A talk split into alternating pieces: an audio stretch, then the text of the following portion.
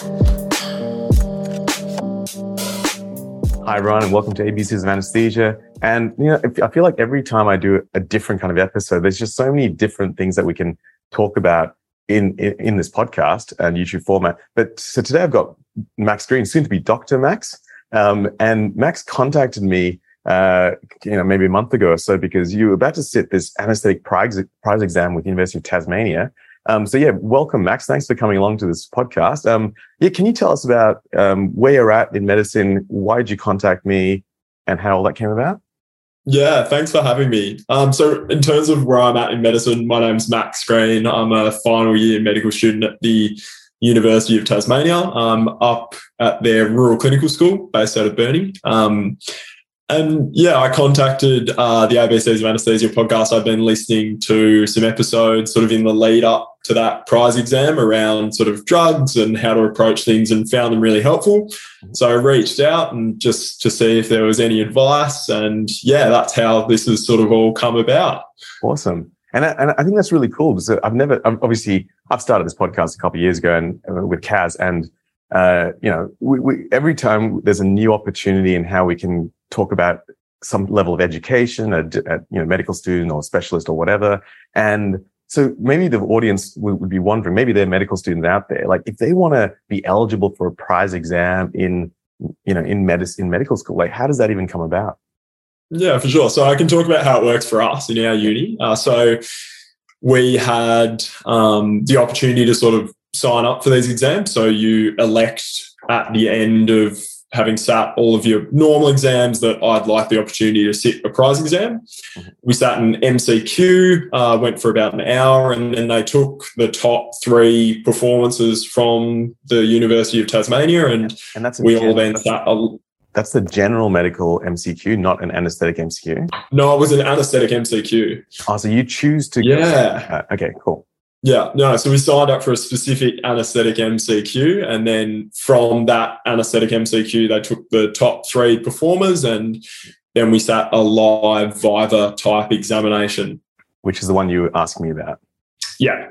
Now, and, and just to give it perspective, how many people uh, uh, opted for more pain and more examinations? it's really difficult to say. Um, there were 10 or so at my clinical school, and I'm not sure what it looked like around the state. But yeah, I think they had a reasonably good turnout. Everyone seems to really enjoy their anesthetic rotation. Yeah, that's cool. So uh, this is definitely something like a lot of the specialty exams are very opt-in, and I, you know, you'd highly recommend that people have a go at these because it's not like you've got 200 people opting mm. to do these exams. You've got lower numbers, and if you do do well, like you know, you came third in that, and you're eligible for this.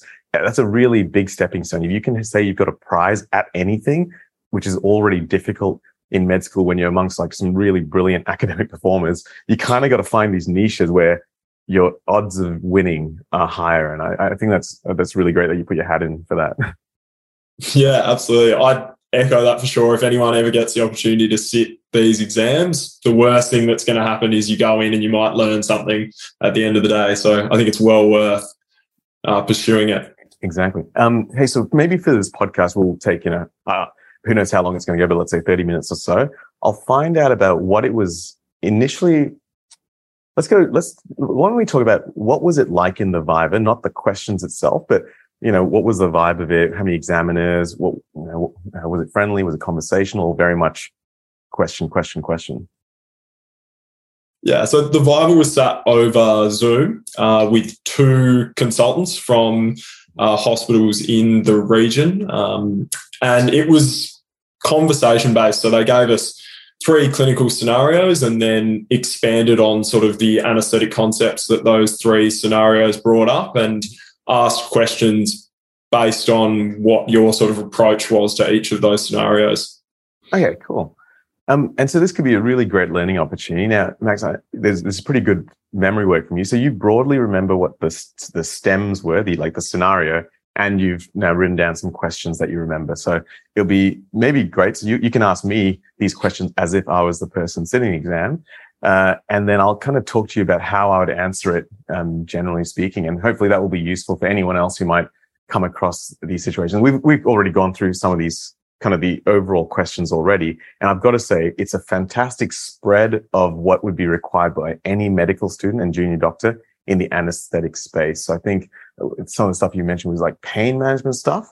Um, like general issues with um, a patient having an operation, so you know operative issues for a specific problem, and then uh, doctor's ABC stabilization of a sick patient, which is essentially covering a lot of the basics of what we'd like medical students and junior doctors to know. Yeah, no, I think it was a really good spread and a good, fair sort of test of our knowledge and a good opportunity to present the things that we've learned on placement and might have researched leading up to it. Yeah, okay. Oh, let, let's go. Uh, tell me what the situations were and yeah, ask me the, the questions I'll, and I'll, and I'll share with you how I think I approach, I would approach it as a specialist anesthetist. So the first scenario centered around um, a patient you're asked to see on your anaesthetic rotation. So you're called to the ward, um, asked to assess a 78 year old uh, female patient who's been experiencing some pain. Um, she was admitted with a fractured neck of femur and she's currently waiting for theatre. So that was the scenario. And before, and then, before you go on, as soon as I hmm. hear this scenario, I'm thinking three things. Obviously, pain management, and it's an approach to that. And I'm thinking it's a trauma, you know, fracture of anything is a trauma and has the trauma screen been done and is the patient safe? Kind of a sick patient assessment slash trauma screen. And I'm thinking, oh, fracture neck of femur, high mortality, palliative operation for pain relief. So, uh, you know, relatively urgent 48 hour operation. Those three things are in my uh, things that I'm flagging already. Yeah, keep going. Yeah. So the next thing that we sort of covered was how you'd go about assessing this patient for pain. Yeah, cool. And so as soon as I see assessment of anything, I think either doctors ABCD if they're sick and then history examination investigations if they're well, because they're going straight to asking about pain. I'd probably just go uh, assess from history, examination investigations, what the pain's like. And this would be, you know, talking to the patient. Uh, so finding out the history of what had happened and then doing all the pain questions and not, not just the fractured femur, but also the rest of the body. Are there any other sites of trauma? And, you know, asking about you know, the, the, site, the radiation, the severity, the, um, you know, the number out of 10, the character, the periodicity, the onset, the offset, aggravating, relieving associated factors. And I get those out pretty quickly because they're easy to remember. And then I start looking at examination. You know, is this just the pain there or is there other problems with, um, neuro, neuropathic pain, burning, cold, you know, sharp tingling sensations? Uh, neurovascular compromise might be a thing, um, in other fractures, maybe not so much in hips um, and then investigation. So you'll always get a check, you always get an X-ray of the site, and that then uh, would lead on to what is the best management of that pain. So that's probably how to assess, broadly speaking, uh, yeah, the assessment of pain in that patient. yeah, that sounds.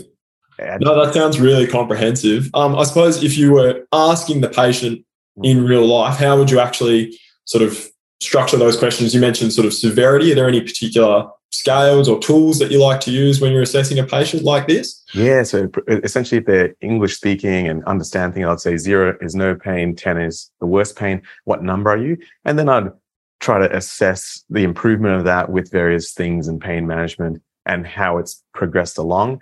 Um, as well as function activity score. So, you know, mm. can they do anything? And in most fractured neck of phenotypes, they're, they're bedbound. They're in a lot of pain, um, especially if they move. So I'm not really concerned about the fact that they're low function, functional activity score of C is usually the case there. Um, and then, as I mentioned, I'm really checking for the red flag stuff because un- unlike other pain, this pain is known. So, you know, mostly known. So I just, con- I'm really just confirming, is it fractured neck of femur? And is there any other bad stuff like neurovascular compromise or you know, did have a pain syndrome that's now aggravated substantially, or is the existing pain management not working and they're in a crisis pain situation, which I've got to add stuff to. This is all very advanced stuff, but you know, it's not, it's not that hard. It's a bit logical as well. So, you know, we're thinking about. Yeah. So once you've assessed this patient's pain, here, how would you go about sort of providing some pain relief and what would be some considerations around that? Yeah, fantastic. So uh, um, and by the way, if you definitely feel free to mention anything I've forgotten because I'm just doing this on the fly. I'll probably forget some stuff, which is cool. You go, oh, by the way, I, I added this. That is yeah. very useful for anyone who's listening and watching. Uh, yeah. So my approach to this would be firstly thinking that this patient is in a lot of pain uh, and may or may not have some at that age may need extra care, may not have the ability to maybe ask for pain relief or operate a PCA. So I'm, I'm thinking about that. I'm also thinking about the fact that they need an urgent operation for treating the pain as much as the fracture itself. And my approach would be multimodal analgesia, as well as knowing that this patient might need stronger opioids, smaller doses of you know, oxycodone, maybe morphine through a PCA or fentanyl through a PCA, one milligram or 10 to 20 mics, depending on the patient's wellness, um, and even or ketamine and a nerve block. So often these patients get a fascia iliaca block or a femoral nerve block. And that's just a mainstay. As soon as they get into ED in my hospital, they get this block and that really sorts them out and avoids all the problems of elderly patients having narc, you know, narcotics and the risks of sedation and respiratory depression uh, in patients that are very, potentially very sensitive to it. So yep, paracetamol, one, one gram QID as a max dose, depending on the renal function, liver function. Uh, non-steroidals, again, maybe a concern in the elderly. Tramadol, I'd watch what other serotonergically active drugs they're on and then put, give them a small dose, like 50 milligrams TDS, depending on the size of this patient, um, oral IV, and then start them on a small dose of endone, 2.5 milligrams oral every two to three hours. Again, titrating to how, how, um, depressed their respiration might get but I'd have a low threshold for putting it, getting them on a PCA and even a small ketamine infusion if they've got uncontrollable pain. And I'm not able to put a fascia iliac and nerve block in. Yeah, no, that sounds fantastic. So I suppose one thing that you mentioned was sort of NSAID use and query whether you'd use that in this patient or in the elderly at all. I think that's pretty good medical student sort of knowledge. So, what are some things that you might consider when prescribing an NSAID? Yeah, I, I just think of all the contraindications really. Mm. So, hmm. lead risk for this case w- won't be a big deal. So, I don't yeah. consider that a problem. Uh, definitely, I'll look at their renal function. Any renal function deterioration, I would not give NSAIDs. It's such a problem with acute renal failure that I just wouldn't. Uh, I then look for any problems with gastritis, sensitivity to it with asthma. Um, and then, yeah, the coagulopathy stuff. Um, uh, generally, we talk about being cautious with selective COX-2 inhibitors, mm-hmm. cardiac disease. Um, so assuming that that's not a problem, I'll, I, I, would, I would go ahead. So even after all of, let's say all of those things are negative, no asthma, no gastritis, no kidney problems, I'd still be cautious. Like I'd probably put them on a short course of it, like maybe, you know, ibuprofen 400 milligrams twice a day, uh, and just for a couple of days around the operative period. Um, and again, I might not even need it. It would just really depend on how effective the fascia iliaca block is, how effective the opioids are. Um, it's easier in my world to treat a bit of sedation than to yeah. failure, you know? So I'm kind of balancing those two things. Yeah, for sure. The other thing, I suppose, that, and you've mentioned a couple of different modes of analgesia in that sort of answer. Mm. But the next thing that comes up is probably multimodal analgesia and what sort of the understanding is around that and how it's used and why, you know, in this patient you might consider taking that approach or in any patient. It's a really great medical student question because it, it kind of underlines this, a principle that we use in some situations, but not in others. Multimodal meaning we're going to, we're going to, we're going to try and approach pain by attacking many of the different mechanisms of pain um, with many different medications. So what this means, I get better pain relief, but hopefully also limit the side effects of each of them. And you think of all the pain pathways, you've got your prostaglandins from which um, net nonsteroidals stop with inflammation, opioid receptors, paracetamol and some curious central action and unknown action, uh, serotonergically yeah. active like tramadol with noradrenaline and descending inhibition in the central pathways. And then even though each of those receptors will have different sites as well. So we're really trying to get pain controlled with multiple receptor actions and then decrease the side effects of each of those. And you'll find this as an example in, uh, I guess, multimodal uh, nausea vomiting management. Um, but you then, and, and multimodal blood pressure management, but then you don't find it in things like, um, say, treating epilepsy. I think you don't want to be trying too many things or antidepressants. Like you want to lower one and then raise the other because of potential severe uh, uh, interactions between these drugs. So multimodal is great, but not always used in depending on the circumstance. Yeah. And in terms of sort of that approach to multimodal, and we sort of touched on, I suppose, the WHO analgesic ladder. Mm. Are there things that you, you know, add first, just for a very basic for a medical student, you know, things that you add first and then build upon?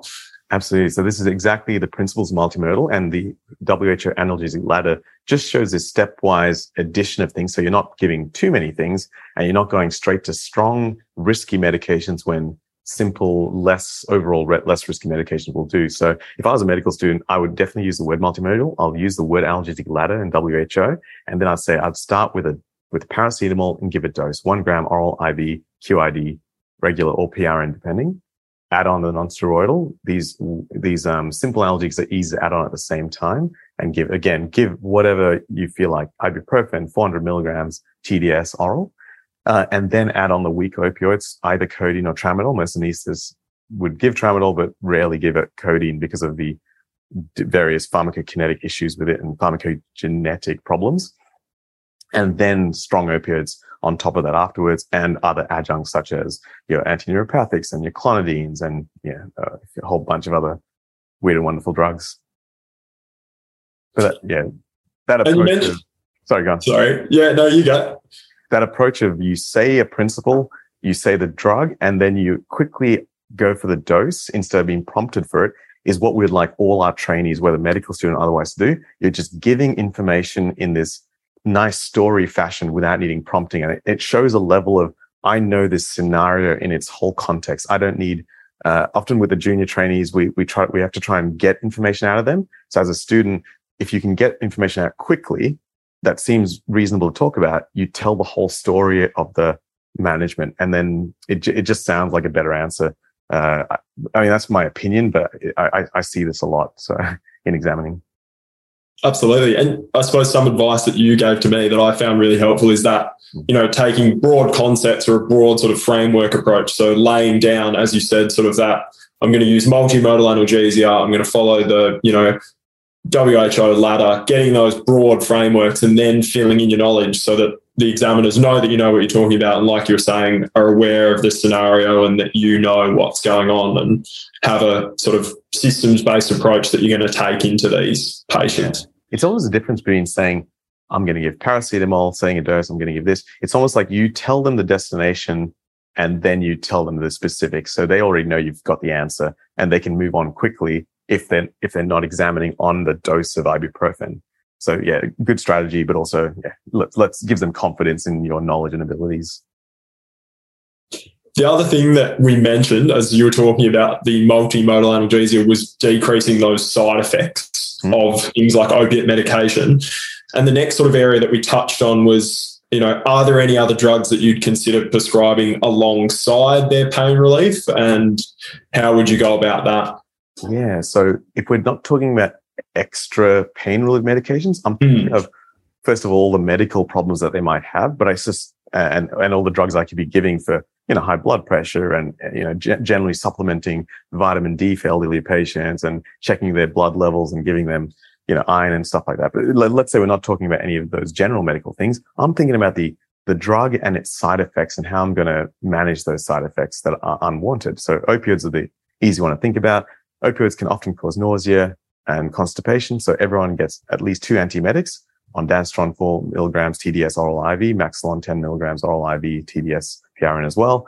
And then laxative. Everyone gets lactulose 20 mils BD as a stool softener and also Coloxyl Senna 2 tablets BD PRN. Um, and the, the rule there is every patient must pass their bowels at least once a day. Uh, and if not, you need to sort that out because, you know, having a bowel obstruction due to opioids and treatment is just not you just you, you don't let that happen on your ward.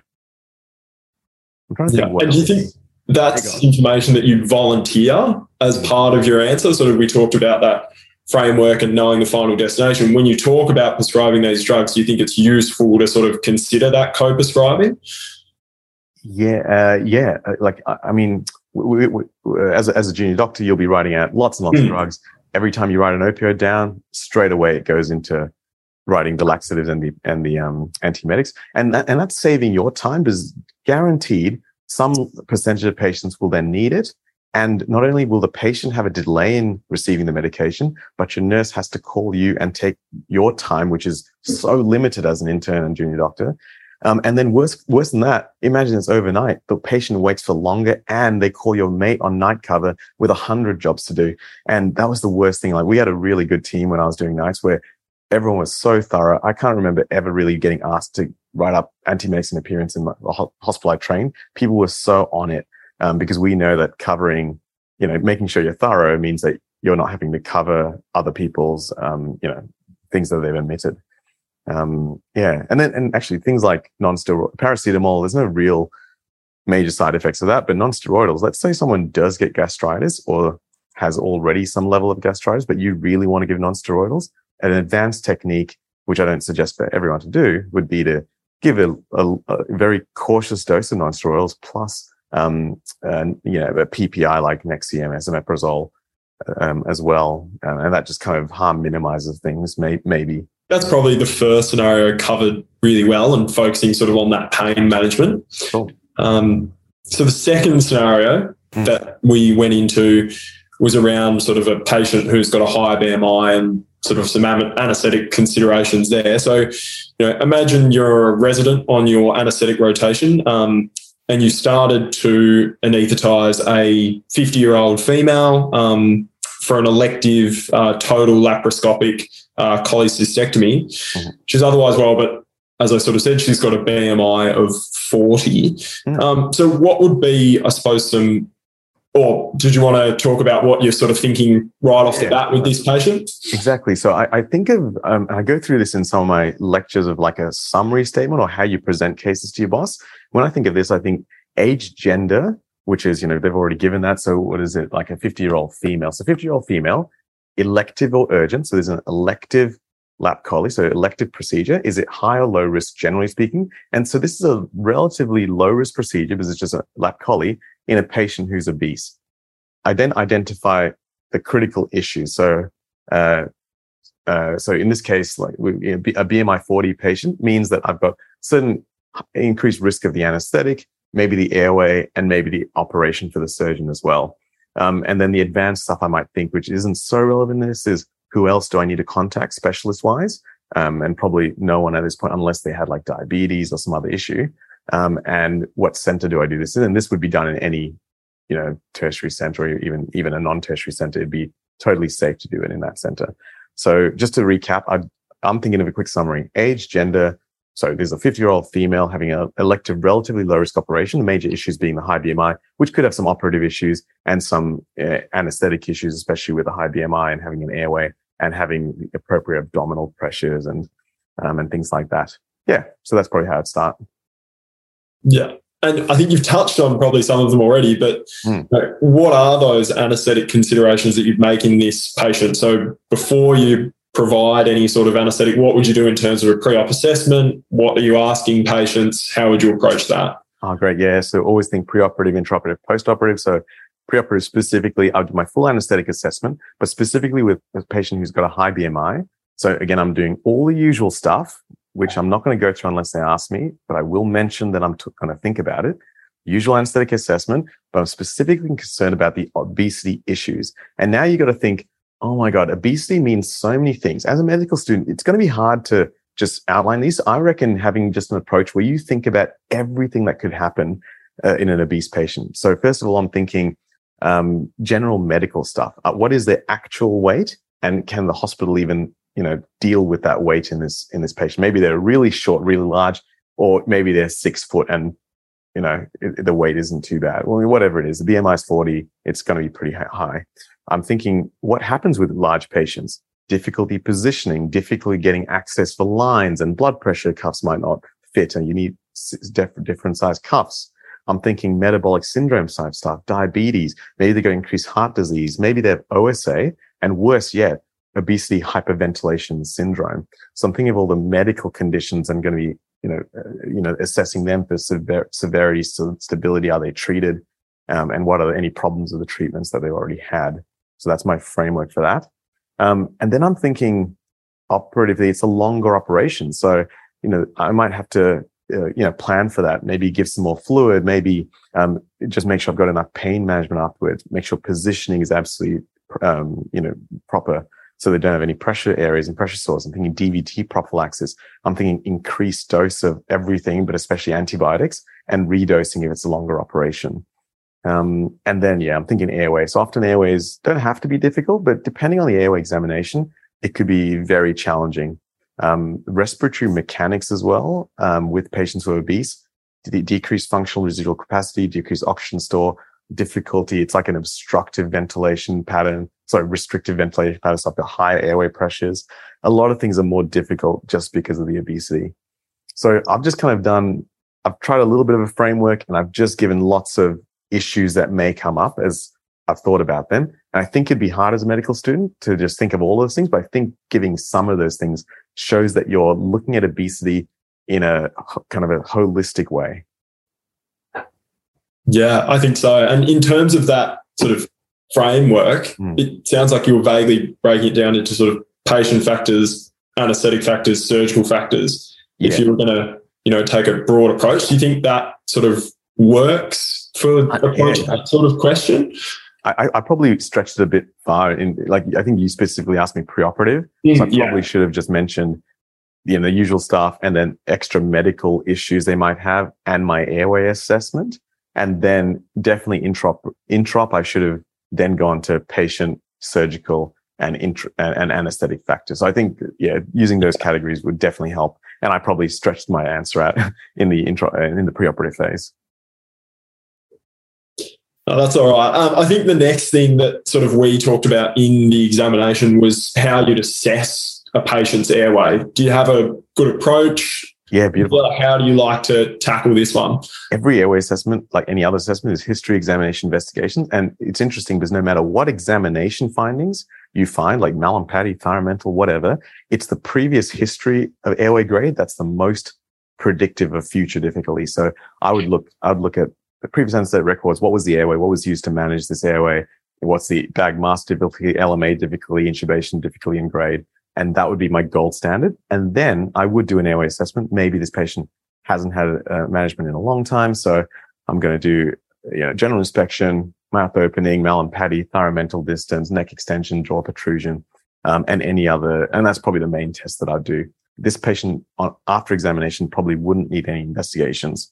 Now, the most important thing a lot of medical students won't realize is after doing a, a good history and examination, then the way you formulate your answer is not about the actual um, the data points that you found on examination or history. It's I think this. Pa- I would then try to figure out whether this patient was going to be a difficult bag mask, LMA, or intubation. And that's the way I always think about it. No matter what my findings are, I think about it in terms of how I'm going to you know, achieve a good airway rather than just looking at a thyromental distance in isolation or a mouth opening isolation. Yeah, I think that's an excellent way of thinking about it. That end result, as opposed to sort of, you know, I'm looking at all of these different factors and working out how that actually will affect my patient and affect how you might go about giving the anaesthetic.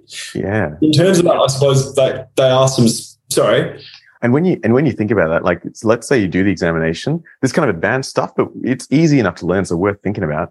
If your if your consultant asks what the airway examination is, and you do it, and you find some findings, it, it you know to to share findings is level one, but to synthesize the findings, like we're talking about, into a result of presumed difficulty of this, this, or this, that shows like a synthesis of knowledge. That that's like the next level up, and that's what we're trying to get people to learn as they're training to synthesize information and you know put something out that um, that their findings have suggested. So, in terms of reporting those findings at a final year medical student level, what would you expect someone to say that they look for in an airway assessment?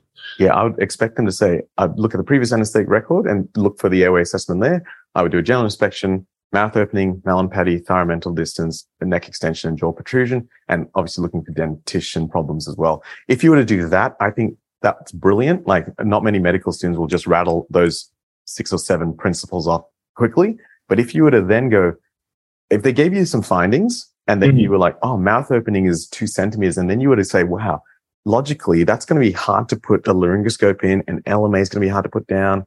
Um, if the Mallampati is a grade three or four, that shows overcrowding. Maybe intubation is difficult then.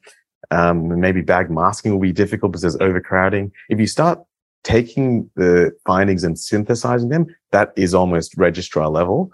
Um, and it's just the fact that you haven't done much anesthetics as a med student that you wouldn't be doing that. So baseline, do the findings, get some results, and hopefully you can logically extrapolate some data to impress the examiners with that.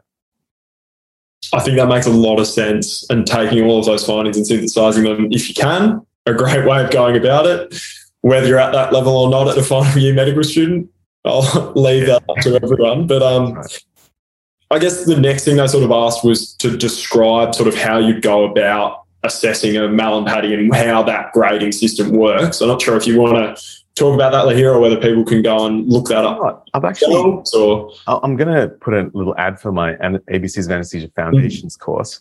Um, so all the stuff that we're going through here, I've got a, a foundation course, which is a full online course where I, I, literally go through all the basics of anesthesia. Like this is for my quick care residents doing their, or, or anyone doing their first six to 12 months of anesthetics. But I've got to say, it's not complex stuff. If you just, you know, learn it at any stage, it will be useful. So I'll just put a link in, uh, you know, in, in this video for that. Um, and potentially a link is already there at the start of this video because that's how I've edited it. So yeah, that, that would be where I'd say go look at the airway stuff in that, in that course and you'll see all the things you know about Mallampati but I won't, yeah, not, not worth going through in too much detail now. You can just look it up. Yeah, sounds great. So I suppose, yeah, they asked us about Mallampati and they asked us about sort of your view on direct laryngoscope and how you then assess those things if people wanting to go and read up on those. I think it'd be a really useful thing oh, to so do. They asked you, mm. did they show you a grade? but they said, how would you grade a laryngoscopic view of the vocal cords? I'll yeah, so basically describe what you would see on direct view for, you know, Cochran Lehane, is that? Yeah, Cormack Lehane. So Cormack Lehane. Uh, Sorry, I've butchered uh, that, but yes, how you would look and what you would see at each grade of that. Beautiful, and and again, so yeah, have a look at the diagrams I've got in the course, or even just um, Google Cormack Lehane, uh, C O R M A C K dash L E H A N E. Have a look at that, and they love asking questions like, yeah, what do you see when you're down there? And, or, you know, you're putting a spile in. What are the layers you go through? People love asking those very simple things, but they actually complicated because you haven't thought about it. so the, at, at, the base level, you describe the, the base of the tongue, the vallecula, the vocal cords. That's the base. That's the minimal. And if you really were about to impress someone, you talk about the aryepiglottic folds, the true cords, the f- false cords, the, uh, you know, the corniculum and the, um, oh my god, the and the cuneiform uh, cartilage and maybe the arytenoid cartilage, depending on the view. So you go to a different level of that, but at a medical student level, tongue, uh, and epiglottis and vocal cords would be fine. Yeah, no, that sounds excellent. And I would encourage people to go and look that up. I think it's a very fair question to get asked on this sort of examination. Yeah. Um, so bearing all of that in mind and having done your airway assessment and all of those sorts of things, what sort of anaesthetic would you use in this patient um, and sort of why and what type of airway device? Yeah. So, what sort of anaesthetic? This would be a, a relaxant general anaesthetic. So, when they ask that question, it's such a, it seems like a broad question, but really, are you going to do a GA or regional or sedation? LAPCO is always a GA.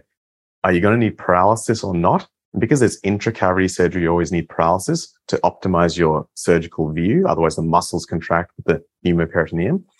And then most, and, and then do you need to put endotracheal tube or an LMA or nothing? And because of the high pressures and a few other reasons, you, you need to put a tube in for this. So relaxant general anesthetic with a tube is my anesthetic. Um, the specifics of that, I think so. You know, how would you do your answer? You can get into a lot of detail with this, but you could essentially say, assuming the airway isn't too much of a problem, I would still use a video laryngoscope to optimize my first best view. And it's such a common device these days. I think that's the extra thing you do because you're worried about the BMI making the airway more difficult, maybe. So I might just add on that. And the advanced thing you could say, which again, medical students wouldn't know is because they are potentially a difficult bag mask ventilation solely from looking at the BMI being high, I would give a fast acting muscle relaxant because that would make my bag masking and intubating conditions optimized. Advanced stuff, but just think of the, if your muscles are like tight in a large patient, it's harder to manage an airway. If you paralyze them, it becomes nice and loose and the airway is a lot easier to manage. Again, advanced level stuff, but that would be the extra thing I'd mention. And I'd use rocuronium at a high dose or succinylmethonium. And what about for the anesthetic itself? What sort of agents would you look at? Yeah, great. So I'd run these patients mainly on volatile anesthetics. So uh, maintenance with volatile, induction with propofol. Um, so I'm thinking hypno- the triad. So hypnosis, mm. analgesia, muscle paralysis, and then the extra things, which is antiemetics, antibiotics, DVT prophylaxis, and long-term analgesics.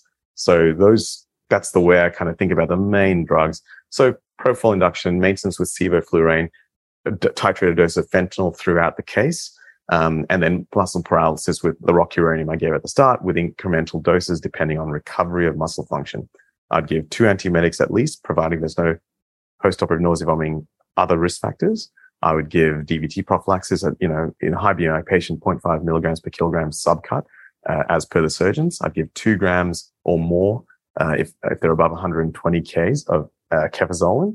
Um, and then I'd give all my post-op laxatives, antiemetics and analgesics after that as well. Sounds excellent to me.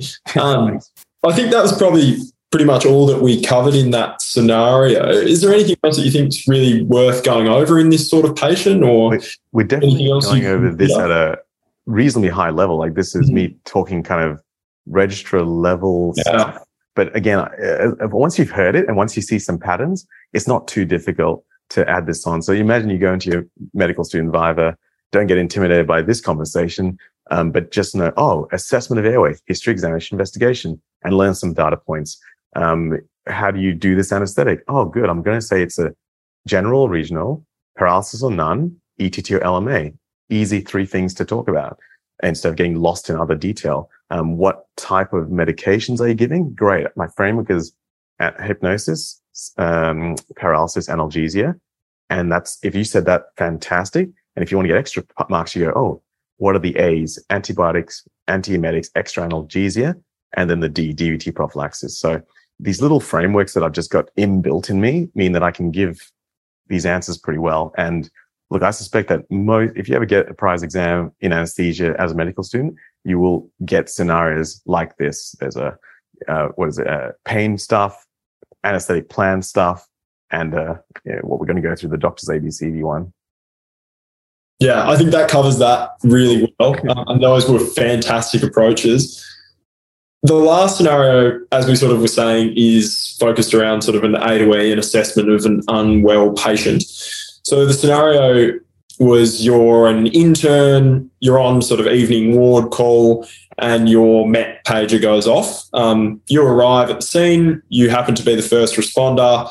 Um, you have a chat with the ward nurse, and she sort of says to you, thanks for coming. Um, this is Anne. She's, you know, 69 years old. Uh, she had a vaginal hysterectomy around two days ago. Um, she's now tachycardic and she's also hypertensive. So her blood pressure is only 80 on 55. Mm. How would you approach this patient? And what would be some things that you'd be looking out for and be worried about?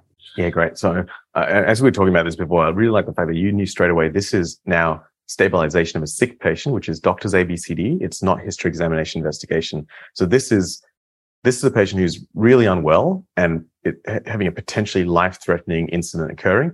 I would immediately call a MET or code blue if I, if I thought I need it. And I'd get someone to contact the surgeon because they're a surgical patient. Knowing that they've had a vaginal hysterectomy means that suddenly I've got a whole bunch of really serious differentials that not only need treating, but the treatment is not just easy stuff. It's like, I need to get theater organized. So I'm already flagging that whilst I'm about to do the doctor's ABCD. So there's my first kind of summary statement uh, and then framework. I'll do a doctor's ABC approach.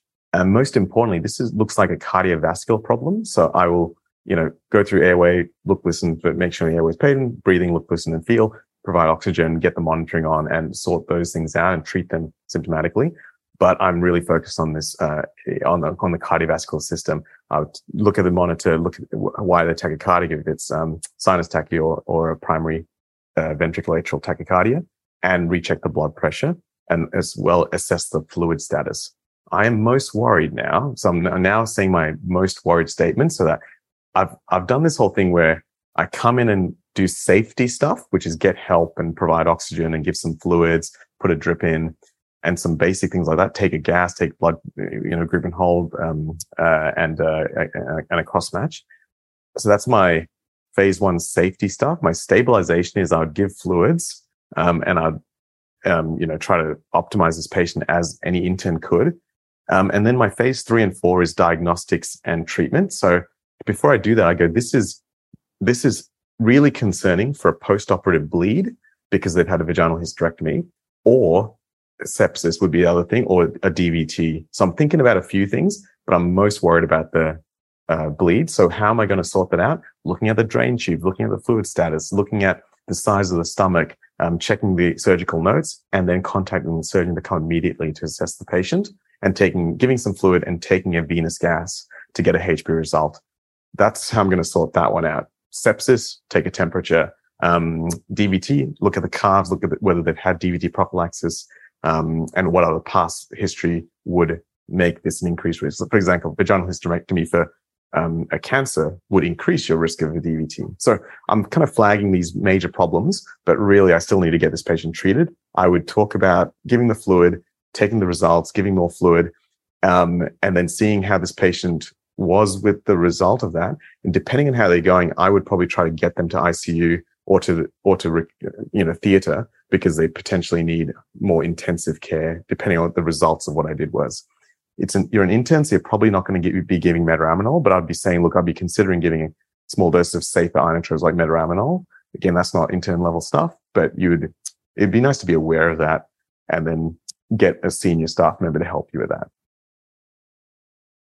I think that's a really comprehensive approach to an A to E and probably above what we'd be at. But I think excellent, as you said, sort of to have all those data points available when you go to sit these exams. Mm. Um, any A to E, I think it pretty much just practice. It's a it's a framework. If you go over this over and over again, and before your OSCEs, do them with other people and just go through all the motions of actually, mm. you know, examining the patient and mm. you know going through your A to E. Um, they become actually really easy sort of stations to go through because it is so well structured. I would almost correct myself because I reckon if I was a medical student doing, doing this, I probably would have done it differently. I would, okay. I would look for danger and put some personal protective equipment on. R, check for response, make sure they're speaking to me, shot, you know, pain, voice, AVPU scale, uh, send for help, which you've already done. And then because there's probably marks for going through it, I, I just did very briefly. I said airway, look, mm. listen, but airway, look, listen, check for patency, uh, breathing, look, listen, feel, respiratory rate, auscultate, tracheal deviation, effort of breathing, saturations, provide oxygen. And you're getting marks as you're going at the very advanced level and more advanced levels with the way I said it is I'm quickly mm. going through A and B. I know C is the problem. So I'm not going to fluff around with A and B. Whereas I think as a medical student, what you said, Max, was definitely you need to go through it and have practiced it beforehand. So it's nice and fluent. You're, you're doing it pretty efficiently and even getting to disability GCS, pupils, gross motor power, and then exposure, exposure patient, you know, top to toe assessment and uh, temperature as well. Yeah. But having in the back of your mind, sort of as you were saying, when those issues arise in each, if you find an issue with an airway, treat that and then move on and move through your framework as you go. But yeah, it, it evolved in sort of that way. So mm. airway, you know, look, listen, feel, is it patient? Are they talking to me? But overall, the scenario eventually came to the stage where you realize, oh, this patient is in atrial fibrillation. Mm. The next question they asked is, how does that explain her hypotension?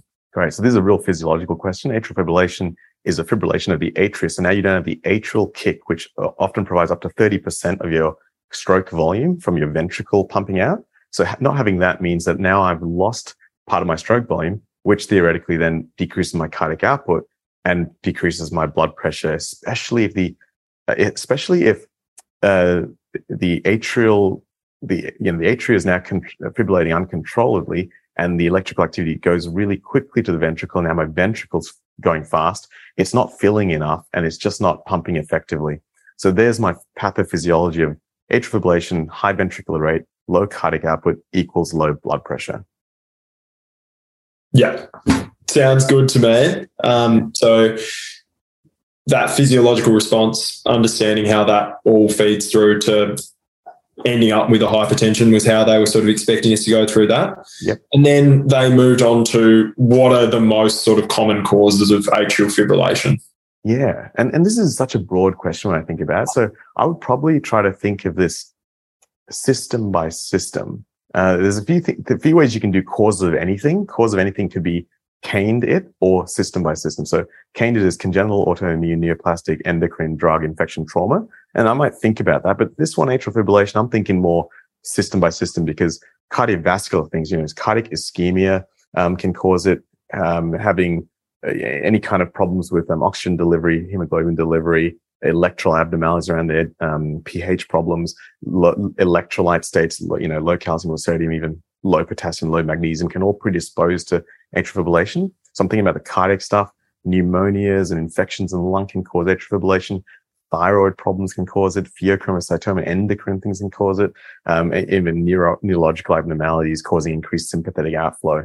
So what I'm doing there is systematically going through and giving a spattering of kind of things that might cause it.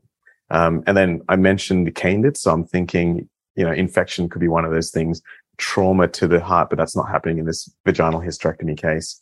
Um, and yeah, drugs as well. So I, I, think I've really used the candidate and system by system approach to try and merge it into a whole bunch of differentials I can go through quickly um, to try and say that I'm going to look for these and I'm going to treat them to make sure that I I'm not just treating AF with you know rate rhythm and anticoagulation. I'm thinking of the cause as well first.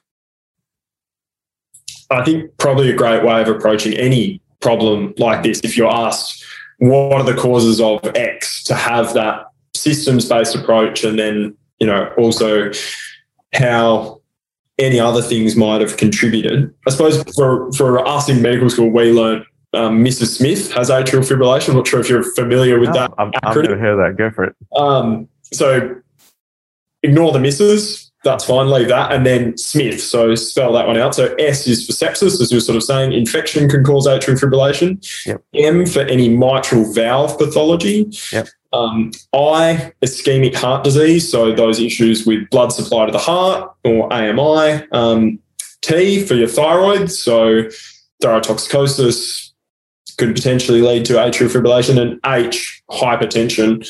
Um, and I suppose within that, you know, that's a more chronic long term cause. But those were suggested to us certainly as the five sort of common things that if you can remember your acronym, they're easy to rattle off in an OSCE or in this sort of exam. If you completely blank on a systems approach and having a better structure of going through it. If you can remember those, at least you've got something to say. That's good. It's, it's not exhaustive, but it gives a probably high percentage thing in in an exam. It's worth saying. Look, I think of sepsis, um, myocardial, mitral valve stuff, ischemia, thyroid, and um, hypertension as a long term cause. I think.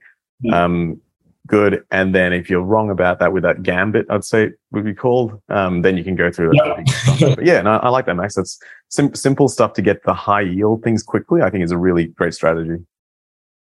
So the case evolved from here. Um, and the next thing they sort of talked about was your Met team eventually arrives. Please provide an appropriate handover. Do you have a way that you like medical students to give you a handover? I mean, this is one of the most important questions that I would have little personal input into because it's a national standard. As soon as you get a national standard for something, the you know university definitely wants you to do a very specific way of doing it. And this is, as we both know, it's ISBAR: identify or identification, situation, background assessment, and request.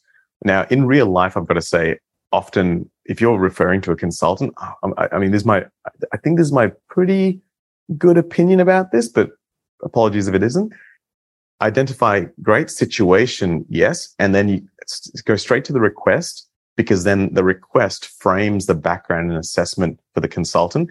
And sometimes you don't even have to go through the background assessment because the consultant goes, "Oh yeah, we'll be right over." Like you, are not wasting time. Like you know, say, seven, uh, was it 60, uh, 70 year old female situation is hypertension post vaginectomy two days ago. Please, I, I need you to come and assist with this. I wouldn't even care about the background. I'd be like, yeah, I'm on my way. You know, you can tell yeah. the background while I'm walking. Um, that, that's the reason why I put request in there. But yeah, ISBAR is definitely the thing you have to absolutely mention and then literally fill in the gaps. Is this identify myself and the patient. The situation is hypertension post-operatively and uh, my, uh, what is it? That situation background is the past history of the patient. Assessment is my ABCDEs. And again, you've already done that. Request is I need to help stabilize this patient. And certainly from my experience, that's how consultants like you go through it. It's a bit of a range. Some people like that framing very early on. So I think how I would approach it is if I knew the patient was in atrial fibrillation, after I do my identifying, I say, and we've found that this patient is in atrial fibrillation, or if it was something like a bleed, I'm concerned they have post surgical bleed. And then everything after that, you know, you've already started firing off for the consultant so that everything they hear is in the context of what you actually think the problem is instead of running through your whole thing and then going, oh, and this is what I think is going on. Mm. Would you say that's a nice way of approaching it, or do you like to sort of leave you to make your own conclusions? No, I really like the whole give me the it's it's, it's kind of like give me the end point of what you think it is and the you know and the more senior you are the more i take that into account um, because of, you know you're probably more more likely to be right about it. But yeah so identify it would be situation then wouldn't it? Identify this patient. As yeah. situation is you know hypertension post post operative i think it's due to this. Yes. And yeah. then yeah then go into your background assessment uh, which hopefully supports that. Yeah i totally agree with that. Yeah. Thanks heaps for having me. I think that's that's more or less covered off all the scenarios excellent um and that was yeah beautiful and that's um yeah, it was just such a great little rundown of just really common topics. Um, yeah, um, uh, w- when do you get feedback about uh, how, how, you did in the in the in the exam? Um, we'll see. I think there was some suggestion that they might let us know before our graduation ceremony, which yep. is on the 16th of December. Cool, cool. But otherwise, we find out as a cohort on the 16th. That's really exciting. Um, uh, I mean, yeah, very good luck to you. And uh, yeah, so what? Um, I mean, that's probably comes to the end of it. We've gone through as a summary few, three different very common scenarios. I think the frameworks that we talked about are very much in line for any of these frameworks, whether it's pain in a fractured femur or pain of a, you know, any other thing coming to hospital, uh, and then anesthetic assessment and deteriorating patient. I think, yeah, they're just good principles to think about. And, and hopefully when you go for your prize exam, you can use some of these principles and, and this approach to things. Uh, and again, a plug for the anesthesia foundations course, because that will, that really goes through all of the stuff that I know and everything you need to know in your first 12 months of anesthesia. And I, I just keep adding to it. So, you know, I'll, I'll keep putting up little interviews like this. Um, as well as all the, you know, really relevant information, everything from how to set up your anesthetic ventilator to checking your machine and, um, you know, anesthesia, anesthesia medications and resuscitation. So yeah, hopefully it's really useful and really supplements all the other stuff you and all the other resources out there for anesthesia. So yeah. Any any other questions, Max, before we sign off? Oh, that sounds fantastic. And I really would recommend everyone goes and checks out your course. You guys produce some fantastic content. And it's one of those specialties that we don't get a lot of teaching around and you know consultants and registrars from what i've seen really appreciate it if you've done a little bit of background and have some vague ideas or some questions to prompt conversation and you might find out that you really enjoy it and it's something that you want to pursue in the future. So i think it's worth putting in a little bit of time. Yeah beautiful. Hey max good luck and hopefully you do well. And even if not like you it's great just getting into the viva and doing things all about you know participation and getting involved and improving. So um, yeah, thanks for yeah, thanks for coming on the podcast and and grilling me with your scenarios. That was that was great. no worries. Thanks for having me. It was a pleasure. Beautiful. Okay, so um, everyone, uh, yeah, please share with share this with every, anyone who might be interested. This is here from ABC's Anesthesia, and yeah, we'll see every, see everyone next time.